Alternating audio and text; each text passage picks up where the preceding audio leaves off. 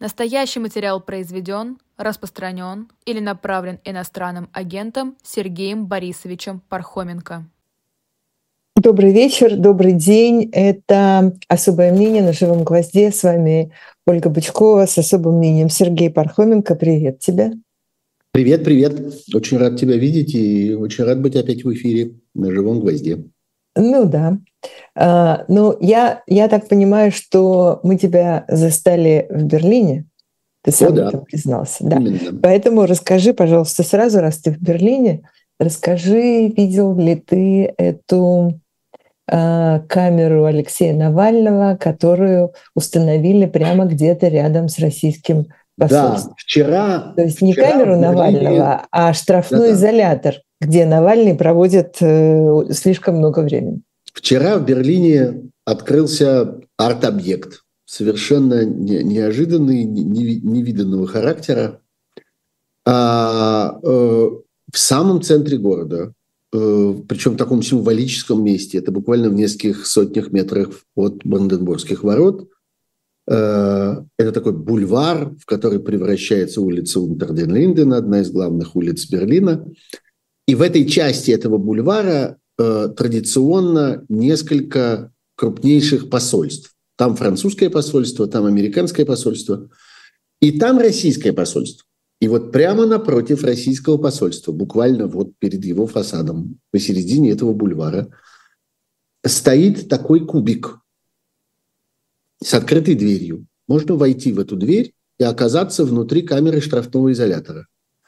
Снаружи на стенке этого кубика э, написано э, пояснение, что это такое, и сказано, что вот, так сказать, побудьте в шкуре, побудьте в шкуре Алексея Навального.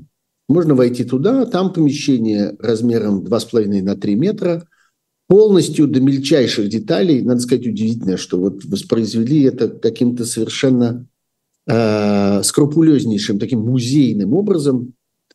Э, это повторяет э, интерьер этой самой камеры в ШИЗО с крошечным зарешечным окошечком, с ржавой батареей, с этой кошмарной тыркой в полу вместо унитаза, с пристегивающейся к, стен, к стенке койкой, э, с валяющимся на полу э, матрасом, с, надо сказать, какими-то ужасными подозрительными пятнами на этом матрасе, железная табуретка, Э, стены покрытые такой вот еще описанной, по-моему, Шаламовым, он описывал, что такое шуба. Это вот специальное такое, такое, такое бетонное покрытие, очень шершавое для того, чтобы на этих стенах невозможно было ничего написать или нацарапать. Оно такое очень, очень бугристое.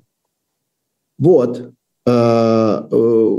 Э, э, я разговаривал с теми, кто, собственно, создавал этот арт-объект, э, а это люди из команды Навального, из его, из его штаба. Они говорят, что они умудрились найти прямо чертежи этого всего на, на сайте фирмы российской, которая изготавливает эти койки, эти табуретки и какие-то другие вот, значит, элементы этого, этого интерьера.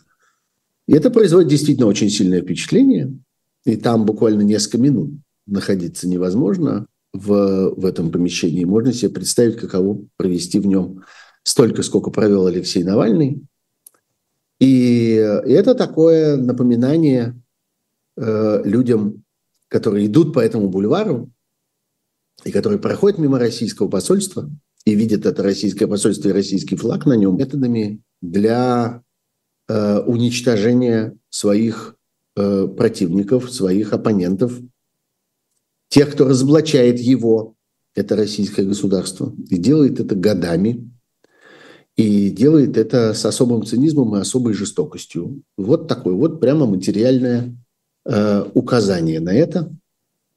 И Сотни людей проходят через эту камеру, заглядывают туда. Там всегда дежурят люди, которые готовы дать какие-то пояснения. Да, в общем, и подробный текст, который там снаружи на стенке, он, в общем, вполне дает представление о том, что это такое. Это будет продолжаться месяц. А, причем интересно, что если я правильно понимаю, то а, эта штука имеет а, статус митинга – То есть э, я думаю, что это может претендовать на книгу рекордов Гиннесса, как самый длинный митинг на одном и том же месте, который месяц продолжается, 24 часа в сутки. Э, это зарегистрировано как митинг. Вот у нас тут такой митинг под лозунгом «Свободу Навальному». И э, вот он выглядит вот так. Он заключается в том, что мы вот здесь вот соорудили такую штуку. Извини, пожалуйста. Это согласовано с берлинскими властями, берлинской полицией и так далее. Не хочу тебя огорчать, но были митинги, знаешь, не зарегистрированные в, ни в каких э, Гиннесах. Э, они называли ну, это Майданы, например. Я понимаю, на что ты намекаешь. Ты намекаешь на Майдан и разные И, и не один, да. Да-да, понятно, что бывают пикеты, бывают лагеря протестующих, которые стоят и так далее. Но это вот э, такой формально зарегистрированный митинг. Длительность митинга 30 дней, 24, э, 24 дня, 24 часа в каждом дне. А вот. дальше что Вообще будет? А меня... Потом куда-то еще поедет эта камера?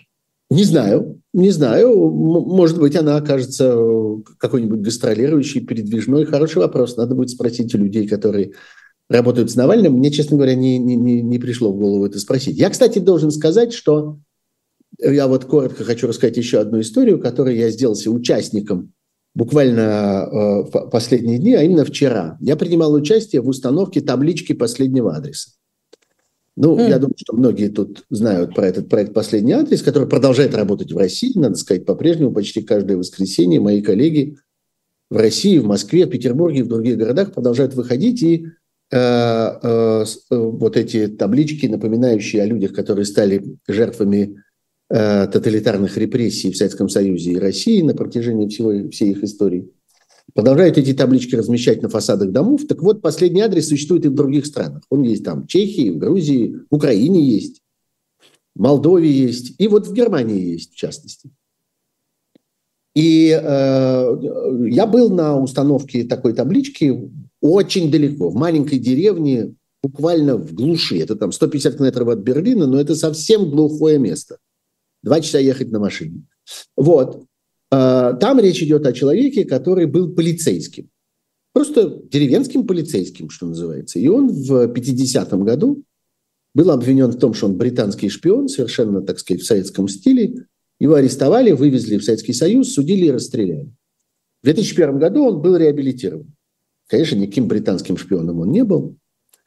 А, и э, вот теперь, значит, была установлена эта табличка, но интересно, что там по некоторым своим самым полицейские, которые по-прежнему работают в этом самом полицейском участке. Ну, в этой деревне веками ничего не меняется, поэтому полицейский участок там по-прежнему.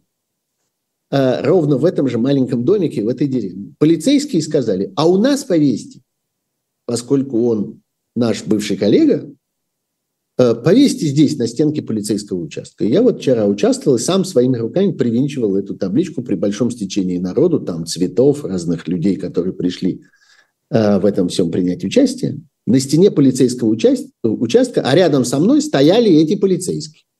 В форме, в погонах, с пистолетами, с наручниками на за всеми делами.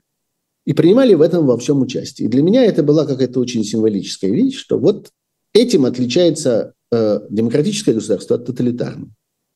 Вот так выглядит полиция, которая считает, что она часть этого народа, а не, а не враг его, не, не э, мучитель его и не истязатель его. Ну и вот вторая история это с этим, с этим арт-объектом, с этой камерой, где тоже все это было согласовано, согласовано с полицией. Полиция сказала, да, имеете право протестовать таким способом. Вот э, это регламент и, по-моему, правильное понимание э, того, что такое правоохранительные органы. Не карательный, а правоохранительный. Вот. Да, а, да но при да. этом, при этом э, вот этот вот, э, вот эта вот э, камера, этот штрафной изолятор, этот куб Навального, как пишут тут, тут нам люди в э, чате нашей трансляции в YouTube.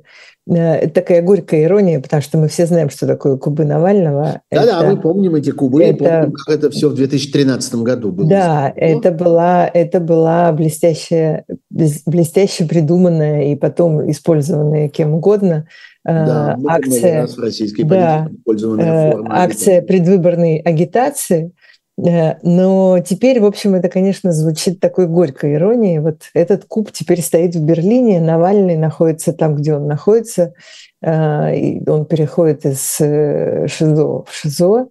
Ну и вторая новость. Вторая да, новость. коррупция, которой занимался Навальный, в общем, в России не то, что никуда не делась. О, да, мы сейчас придем к этому, тем более, что ровно сегодня произошло важное событие, так сказать, на этом антикоррупционном фронте. Но прежде чем мы к этому перейдем, я хотел еще напомнить еще одну новость, тоже связанную вот с э, Навальным и с этой кампанией Э, как бы компании напоминание о том, что он уже два года незаконно по сфальсифицированному и заведомо неправосудному обвинению находится в заключении, причем вот в таких вот пыточных условиях.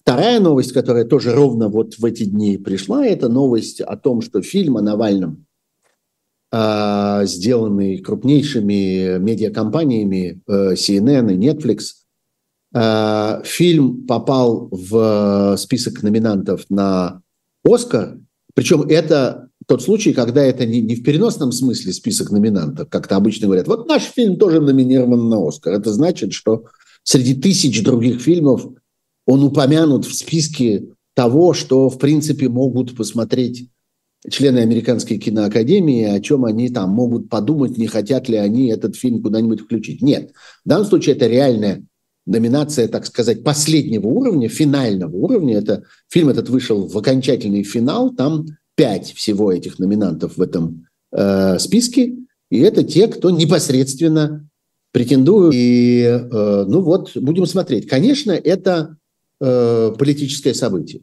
Это не только событие из области киноискусства или там из области шоу-бизнеса э, или из области там э, э коммерческого кинопроката, потому что понятно, что Э, фильмы, которые получают Оскара, они немедленно получают очень мощный толчок в прокат и очень мощную, так сказать, путевку в демонстрацию по всему миру, и миллионы людей эти, эти фильмы смотрят.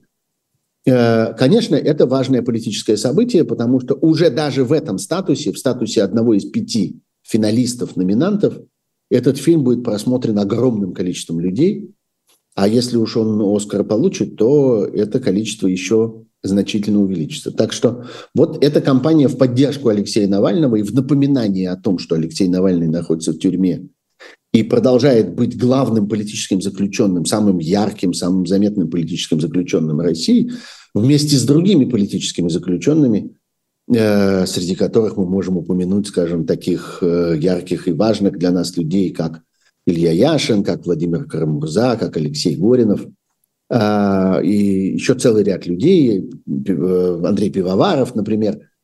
Вот, вот эта история о России, стране политзаключенных, часть из которых, из этих политзаключенных, оказались там именно потому, что они были прежде всего борцами с коррупцией. Они указывали этой власти на коррупционные нарушения и макали, так сказать, эту власть мордой в и ее собственное воровство, в ее собственные, собственную бессовестность, в ее собственную э, жадность и э, беспринципность. Вот, собственно, за это они и сидят вот в этих, в этих кубах. Надо сказать, что много кто прошел через эти ШИЗО, э, и довольно часто нам сообщают о том, что вот именно с политическими заключенными чаще всего это и происходит, что они оказываются еще и внутри своих колоний, внутри тюрем, в которых они содержатся, внутри СИЗО, в которых они содержатся, они оказываются еще и в этих дополнительно жестоких пыточных, э, пыточных условиях. Вот.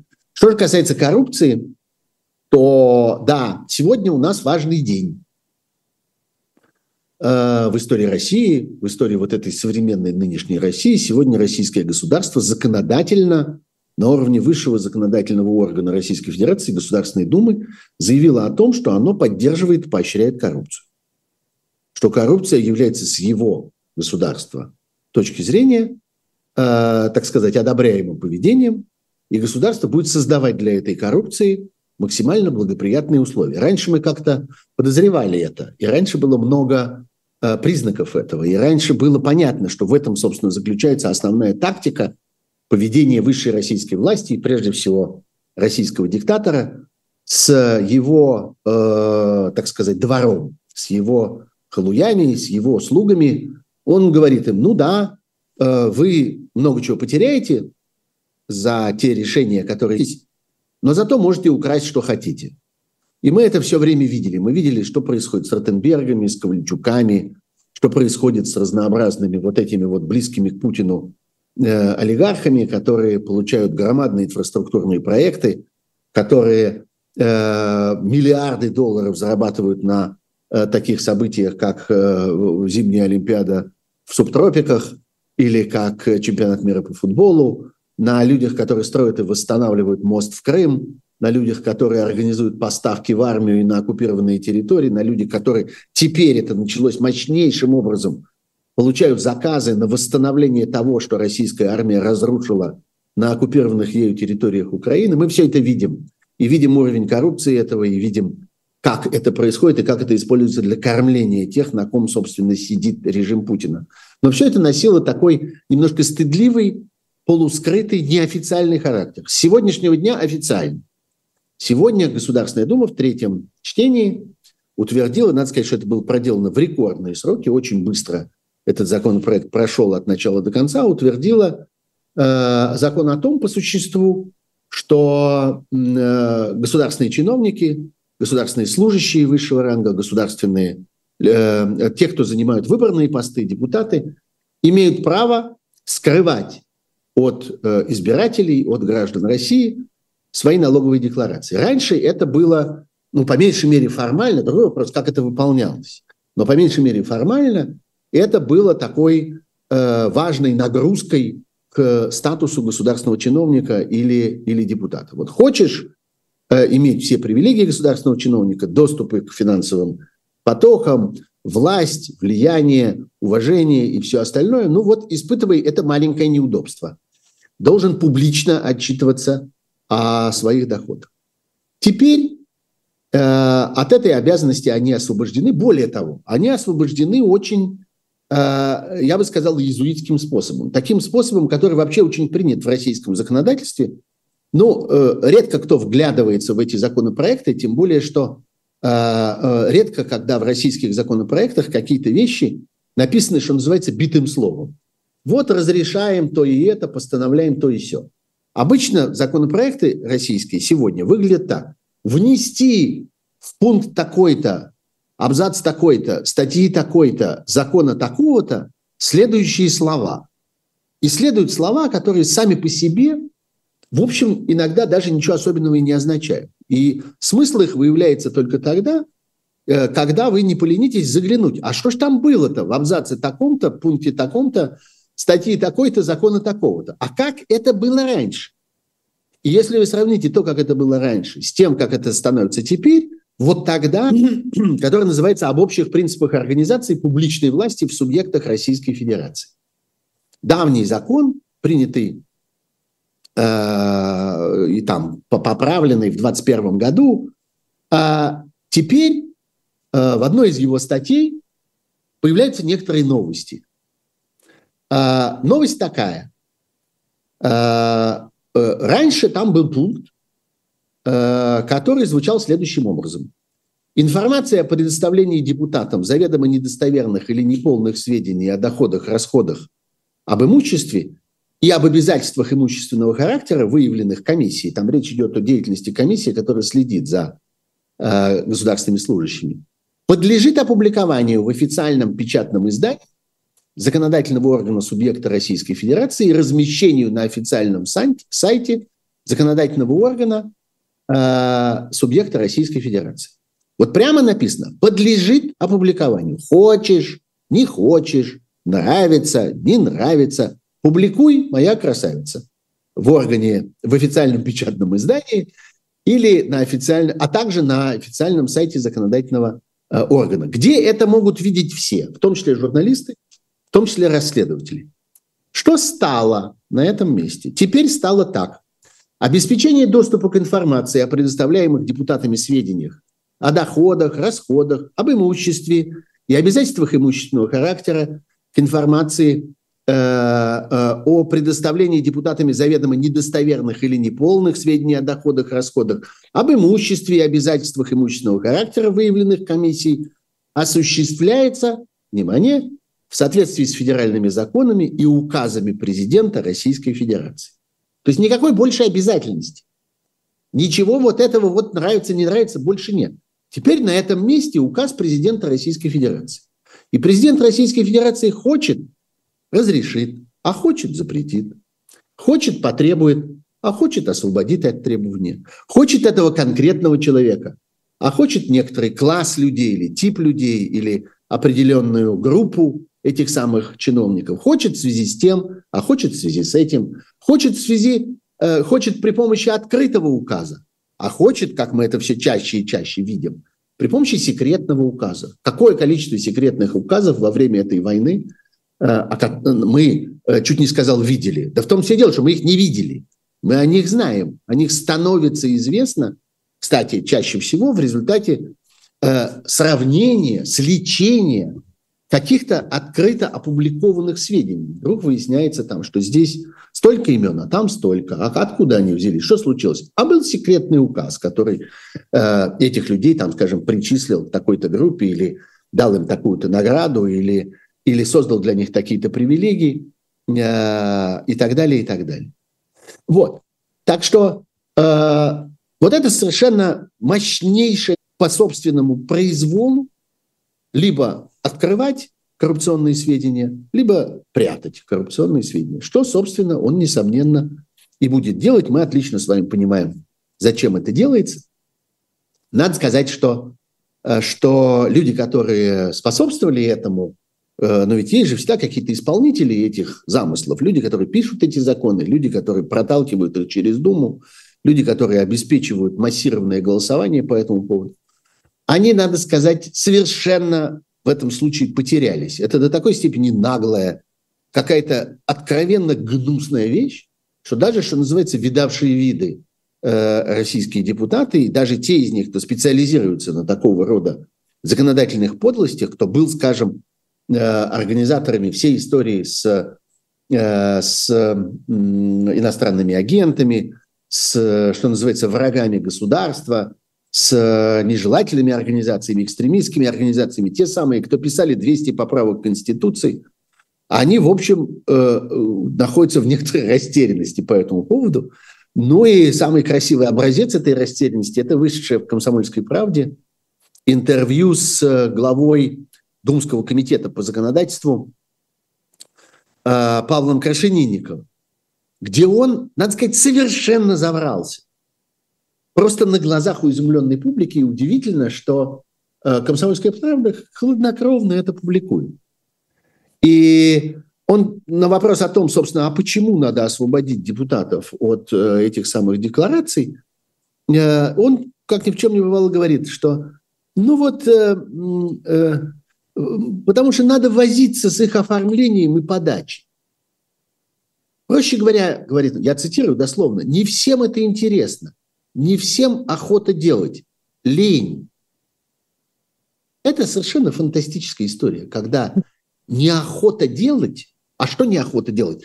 Неохота отчитываться о полученных доходах и об уплаченных налогах. Лень.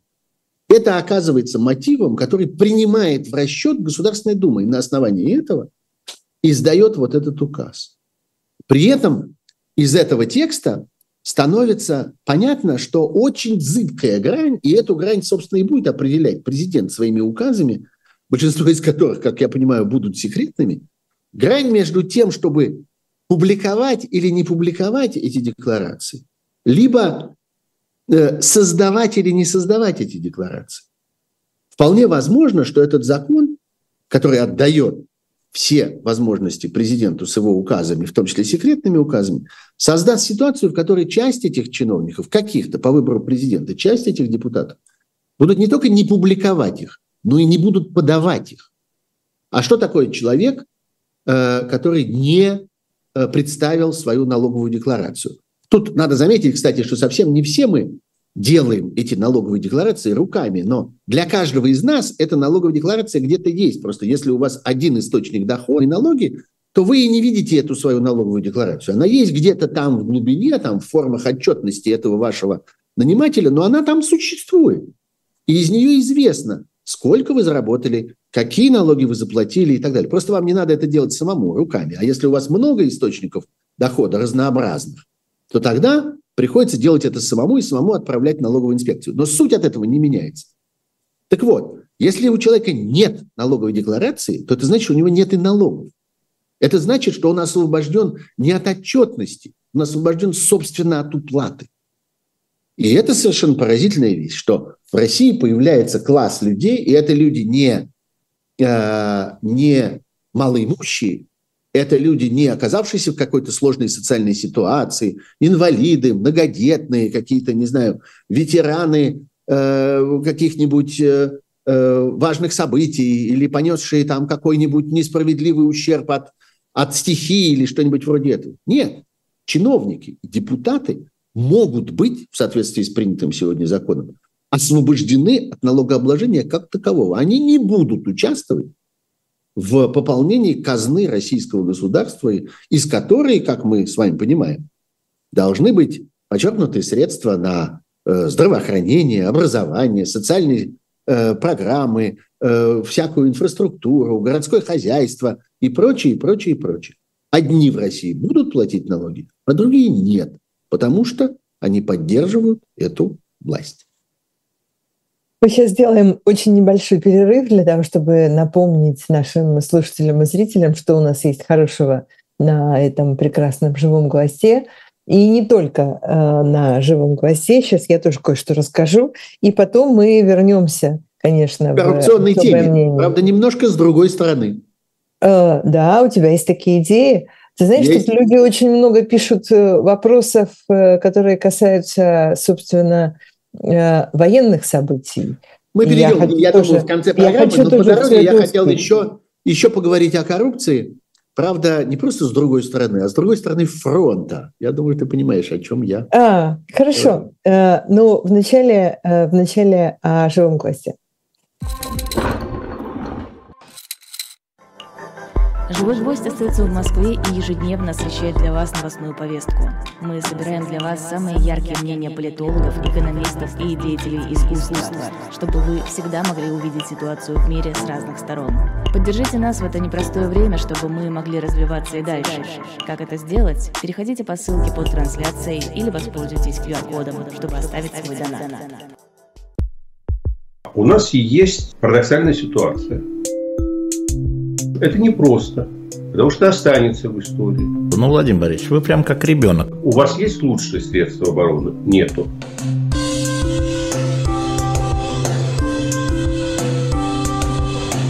Мы же не живем в России просто так. У нас всегда должна быть какая-то миссия, ради которой можно сдохнуть. Это вообще вот кто доказал? Бжезинский. Угу. И мы продолжаем э, наше особое мнение на живом гвозде. С вами Ольга Бычкова с особым мнением Сергей Пархоменко. Прежде чем мы продолжим разговор о коррупции, как э, ты обещал, я обещала нашим слушателям и зрителям э, напомнить о том, что есть на прекрасном сайте shop Dilettant Media shop.diletant.media. И сегодня э, речь идет о новинке. Это книга «Неудобное прошлое. Память о государственных преступлениях в России и других странах». Там ставится печать эхо. Автор э, этого э, исследования историк Николай Эпли, который, который сравнивает то, что называется проработкой прошлого в России и в других странах, в Германии, в Испании, в Аргентине, в Польше, в ЮАР, в Японии, как написано в аннотации, в целях наметить общие принципы такой работы для успешного изживания коллективной травмы и достижения гражданского мира в России. Ну, немножечко звучит фантастически, но э, в любом случае э, есть смысл э, прочитать и поинтересоваться. Ну и еще одна полезная вещь, вернее не одна, а четыре полезных вещи на сайте shop.diletant.media, это несколько собраний сочинений. Лев Кассиль в пяти томах, Александр Грин в шести томах, Алданов в шести томах и Сервантес в пяти большие красивые книжки, которые общем, можно читать дарить. вам не перечитать. Это. Да, конечно. Можно дарить, можно покупать для себя и ставить на полку, а потом смотреть, как дети незаметно э, стягивают эти книжки с полок и читают э, ночью э, с фонариком под одеялом. Не знаю, делают сейчас такое дети или нет. Ну, в общем, все это есть на сайте shop.diletant.media обращайтесь, не пропускайте. Да, ты хотел, а... конечно, ты хотел сказать про да, антикоррупцию в Украине. Коррупции. Я хотел вернуться к теме коррупции, что называется, с другой стороны. И другая эта сторона – это э, сторона украинская. Э, вот так совпало, что это происходит одновременно, что это происходит буквально с точностью до одного дня. В России принимают этот закон, который по существу делает коррупцию государственной политикой – открывает пути для коррупции, предоставляет законодательно подтвержденные возможности для коррупции, для сокрытия результатов этой коррупции российским чиновникам, депутатам и так далее.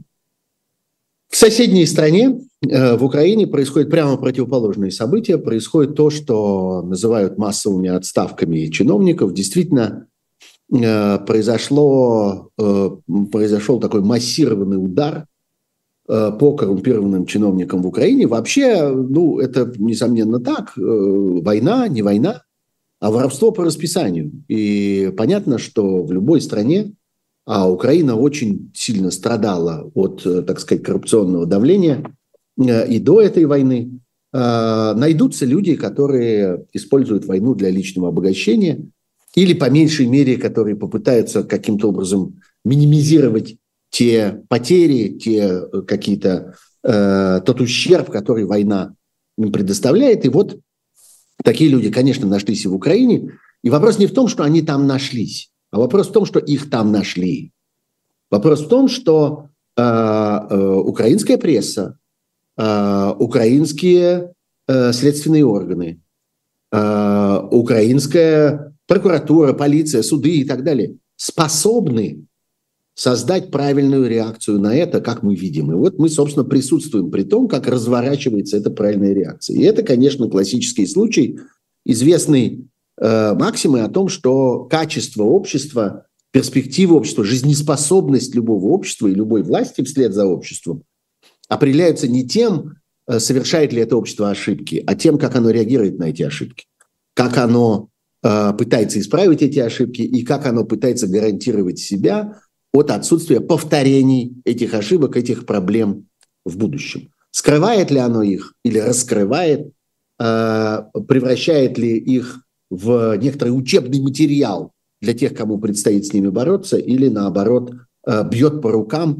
тем, кто пытается э, справиться с этой, пытается справиться с этой проблемой. И вот мы видим, надо сказать, большой набор среди тех, кто лишился своих должностей в эти дни, и, по всей видимости, для большинства этих людей неприятности этим не закончатся. Скорее всего, они попадут под суд, скорее всего, против них будут возбуждены дела, и их ждет э, разбирательство, следствие, а дальше, по всей видимости, наказание.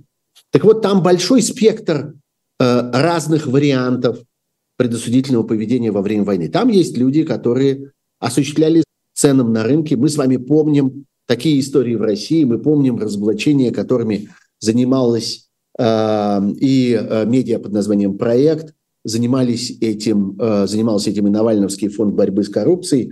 К чему это привело в России? К тому, что последовательно были закрыты, засекречены э, любые сведения об армейских закупках, в том числе достаточно безобидных там закупках продовольствия или там каких-то бытовых предметов, предметов личной гигиены и так далее. Вы не найдете этого в открытых публикациях нигде больше.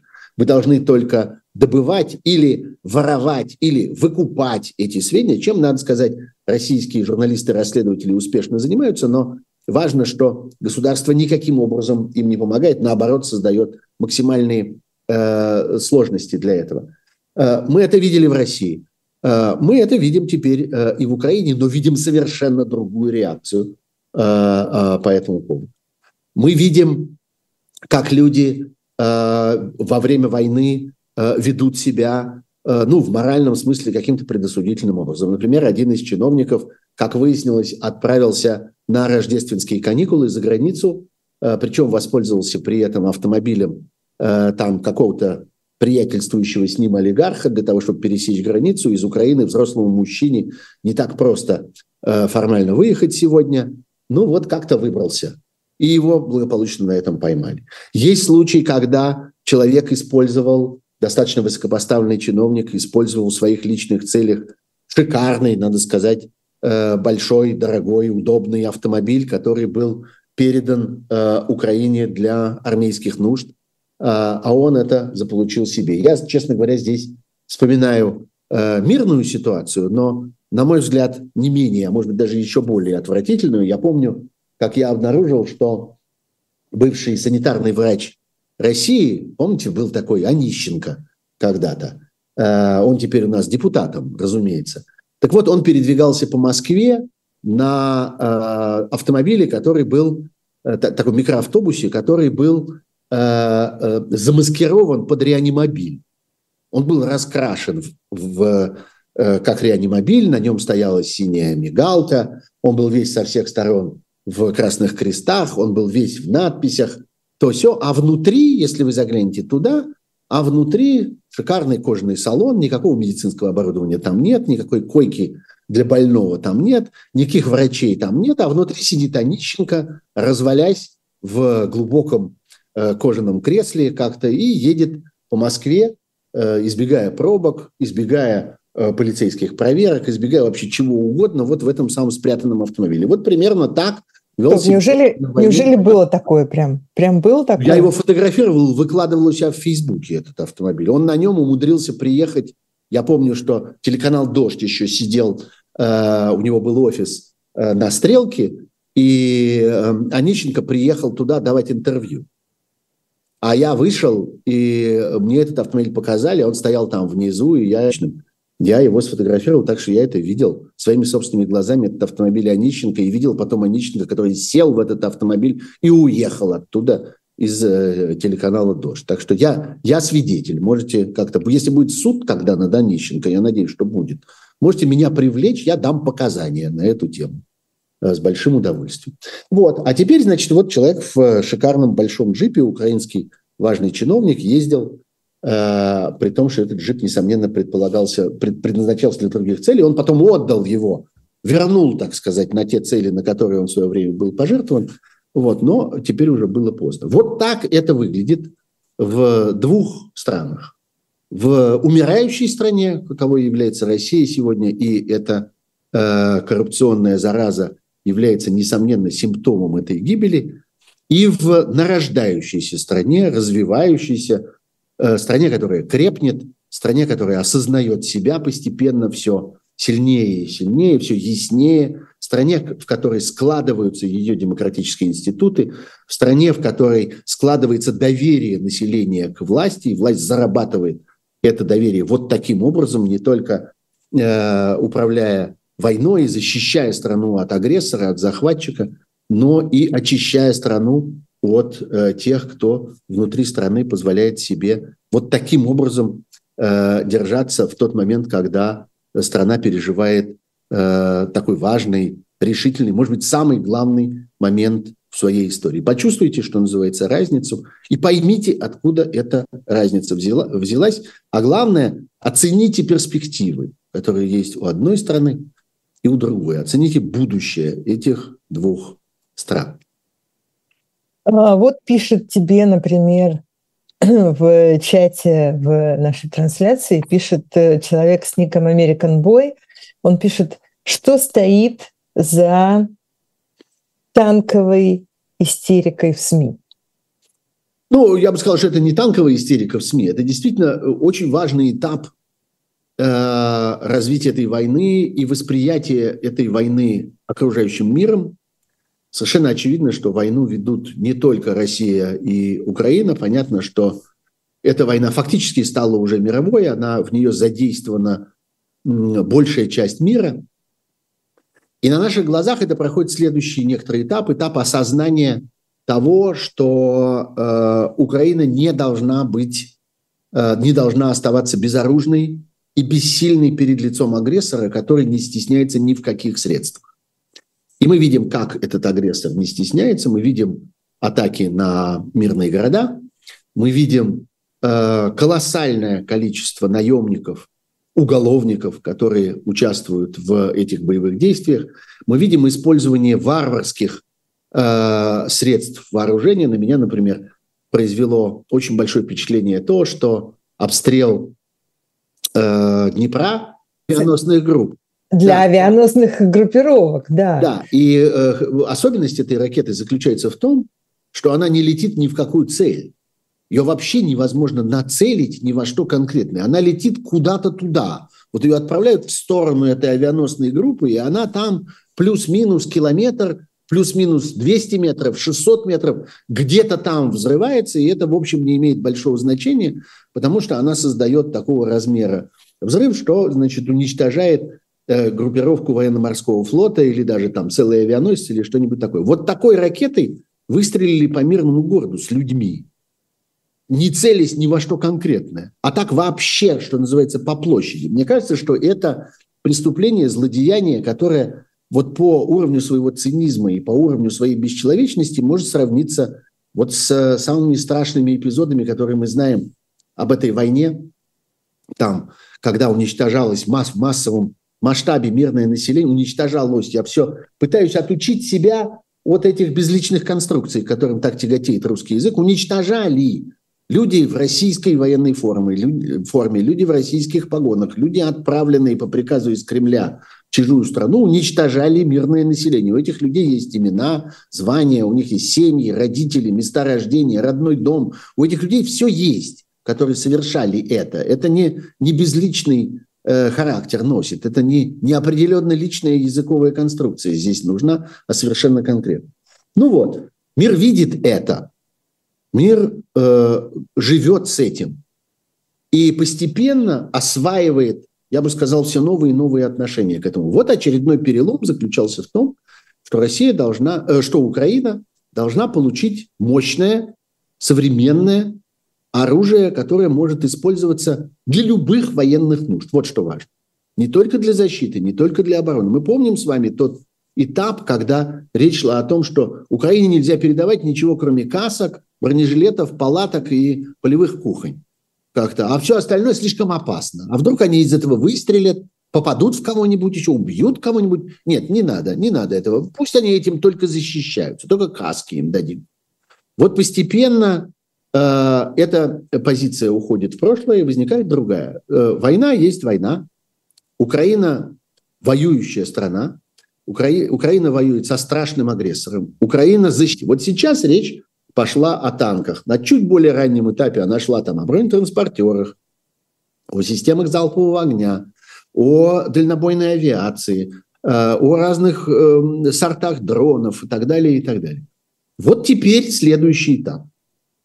И это этап чрезвычайно важный, потому что эти танки могут внести э, довольно существенные изменения, так сказать, в картину этой войны, так же, как в свое время эти изменения внесли э, установки для э, стрельбы современными э, управляемыми снарядами, такими, что называется, умными снарядами на очень большую дистанцию, системы залпового огня, так же, как свои изменения должны внести установки ПВО типа Патриотов, которые появляются Э, э, в распоряжении Украины. Первоначально речь шла об одной единственной установке американской. Сейчас уже понятно, что их будет больше, потому что и другие страны вслед за Соединенными Штатами начали такие установки передавать и начали обучать, что чрезвычайно важно, украинский военный персонал управлению этой техникой. Это все чрезвычайно непросто, просто так не делается. Вот, теперь танки. Э, нет никаких сомнений, что то же самое, вот пройдет какое-то время, и вы у меня спросите, а чем объясняется самолетная истерика в СМИ? Когда будет следующая история про штурмовики, про многоцелевую авиацию, про современные боевые самолеты, которые тоже будут передавать Украине. Мы это увидим своими глазами, увидим в ближайшее время. Это тоже будет чрезвычайно сложно. И тоже будет, как и в данном случае, очень сильно запутано в разного рода политику. В центре этого оказалась Германия, где существует явно э, в восприятии ее со стороны, надо это заметить, и специалисты об этом говорят, что существует явно такой диссонанс между представлением о Германии как об очень мощной державе, крупнейшей стране Европы, мощнейшей экономике, э, стране чрезвычайно передовой с точки зрения технологий, с точки зрения организации труда и так далее, и так далее, с точки зрения своей энергетики, например. Э, вот во всем этом Германия очень велика, очень мощна, очень влиятельна и так далее. Но с другой стороны, Германия в военном отношении совсем не представляет из себя что-то такое особенно могучее. Прежде всего потому, что Германия на протяжении многих десятилетий своей истории была специальным образом ограничена в этом. И после Первой мировой войны, и после Второй мировой войны Германия оказывалась в положении по совершенно понятным нам причинам, оказывалась в положении, когда ее, так сказать, военная машина искусственно сдерживалась.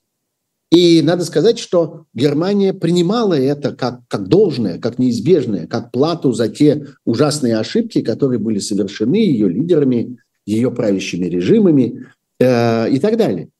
И вопрос о демилитаризации Германии после Второй мировой войны, он был поставлен, и он был решен, и решение это продолжалось много десятилетий. Поэтому в военном отношении Германия в связи с этим связана ровно с этим же самым. Так вот, Э, э, вообще все вопросы вот этого военного, так сказать, э, строительства и использования армии, и использования вооружения и всяком прочем в Германии играют совершенно особую роль и служат темой для очень напряженной дискуссии. И любой политик, тем более канцлер Германии в данном случае, оказывается в сложнейшем положении, когда он должен это обсуждать и принимать здесь какие-то решения. А тут так вышло, что как бы инициатива оказалась в руках Германии, а не в руках Соединенных Штатов, как мы все привыкли за эти, этот почти год войны, что всегда Соединенные Штаты как бы начинают, а остальные за ним. Здесь произошло не так. Здесь как бы Соединенные Штаты намеренно в этот сложнейший момент передали эту инициативу в другие руки. Но если хотите, скажите, что свалили ее на другие плечи. Можно сказать и так. Тем не менее, мы видим, что ситуация постепенно э, приходит в порядок, политикам удается договориться, постепенно появляется система в э, этих отношениях, э, налаживается схема э, вот этих, э, я не помню, как это точно называется, таких карусельных поставок, когда э, страна передает свою э, тяжелую бронетехнику, передает Украине, а за это получает другие модели, э, э, более современные, от своих союзников по НАТО, и много стран оказываются в этом положении, готовы в этой процедуре участвовать. Там и Чехия, там и Греция, например, у которых довольно много, надо сказать, танков э, самых разных, и вот она может тоже оказаться здесь довольно мощным поставщиком. Греция вообще, надо сказать, многие про это не знают, но Греция такая довольно военизированная страна, в этом смысле, потому что она все время находится в состоянии ожесточенного конфликта с соседней Турцией и живет в ожидании всяких неприятностей по этой части. Поэтому вы довольно часто в Греции можете видеть э, военные части, какие-то парки, в которых стоит техника укрытая. Э, этого там довольно много. Э, как-то иногда довольно неожиданно, гораздо больше, чем вы ожидаете этого увидеть. Так вот, я к тому, что самые разные страны европейские могут оказаться здесь участниками этих событий, в том числе и Скандинавия, например, еще, ну и Польша, конечно. Вот, и э, это просто переход через некоторые психологические барьеры. Вот теперь речь идет в поставках Украине, э, речь идет и о такой технике тоже, не об одних только джавелинах и не об одних каких-то оборонительных средствах, но в том числе и об этой технике, которая явно, э, явно заявит о себе.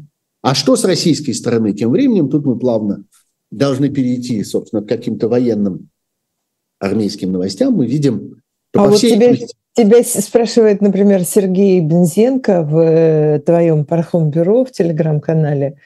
А, я напомню просто слушателям вот именно этого, этих эфиров, что, э, что э, Сергей Пархоменко вывешивает в Пархом-бюро в своем в Телеграме всегда Э, перед анонс, этим особым мнением, анонс и собирает вопросы. Да, тут а есть некоторое количество вопросов. Вопросы. И, например, э, Сергей Бензенко просит высказать э, мысли по поводу новой волны мобилизации. Он цитирует, э, да. он цитирует Каца, который считает, что или сейчас, Она или, или сейчас, ее или не сейчас, будет, или никогда более. Потому что там дальше призыв, выборы, президентская кампания. Я много, раз, я много раз говорил об этом. Я э, исхожу из того, что в России идет мобилизация. Она идет таким ползучим порядком. А вот у нас э, как-то указом президента объявлена мобилизация, а никто совершенно не отменял эту мобилизацию. Это говорили официальные представители Кремля, в том числе Песков говорил про это. Э, мобилизация идет в том темпе, в котором это нужно в настоящую минуту. Никто не будет объявлять никаких волн. Я совершенно уверен, что не будет никаких широко вещательных заявлений по поводу того, что вот сейчас мы опять на вас нападем и заберем у вас 300, еще одни 300 тысяч человек или еще 500 тысяч человек. Никто не будет этого делать. А просто эта мобилизация явочным порядком будет происходить и есть все признаки для этого. И печатаются эти бланки для повесток, и обучается персонал, и э, создаются новые, э, и переоборудуются новые пункты призыва и так далее, и так далее. И постепенно создается инфраструктура обучения этих э, мобилизованных. Мы видим, что, э, по всей видимости, российское командование все-таки, за исключением там какого-то количества Э, эксцессов, что называется, не отправляла мобилизованных сразу на фронт, хотя эти случаи были, мы их помним, мы помним эту чудовищную историю с разбомбленным ПТУ, в котором погибли люди в, перед Новым годом. Вот. А, но, в общем, большая часть этих э, мобилизованных остается где-то в тылу, остается, ну вот, э, отмечают этот район там между Белгородской, Курской и Воронежской областью, где происходит обучение, Э, и где постепенно эти люди должны оттуда отправляться на фронт для того, чтобы затыкать там всякие дыры. А тем временем э, э, в мясорубку брошены вот эти наемники и колоссальное количество этих уголовников, которых вычистил из российской пенитенциарной системы Пригожин. Там чудовищные совершенно потери, о которых говорят все, кто на это смотрят, все, кому удается Э, проникнуть и стать свидетелем того, что происходит вот на тех участках фронта, где используются эти, э, эти части. Ну и об этом же, надо сказать, свидетельствуют те пропагандистские усилия, которые Пригожин и его подчиненные э, организуют для того, чтобы продемонстрировать счастье тех, кто возвращается. Но, тем не менее, вот так это, так это происходит. В ожидании, когда мобилизованных, которых будет все больше и больше, можно будет бросить на э, новую попытку наступления, э, фронт закрыт и отвлечен этими самыми битвами с наемниками. Так что никуда не денется здесь мобилизация, она происходит и будет происходить дальше столько времени, сколько идет эта война. Закончим на этом э, особое мнение на живом гвозде. Сергей Пархоменко был сегодня с нами. До встречи ровно через неделю. Не забывайте, пожалуйста, ставить лайки, не забывайте, пожалуйста, в следующий раз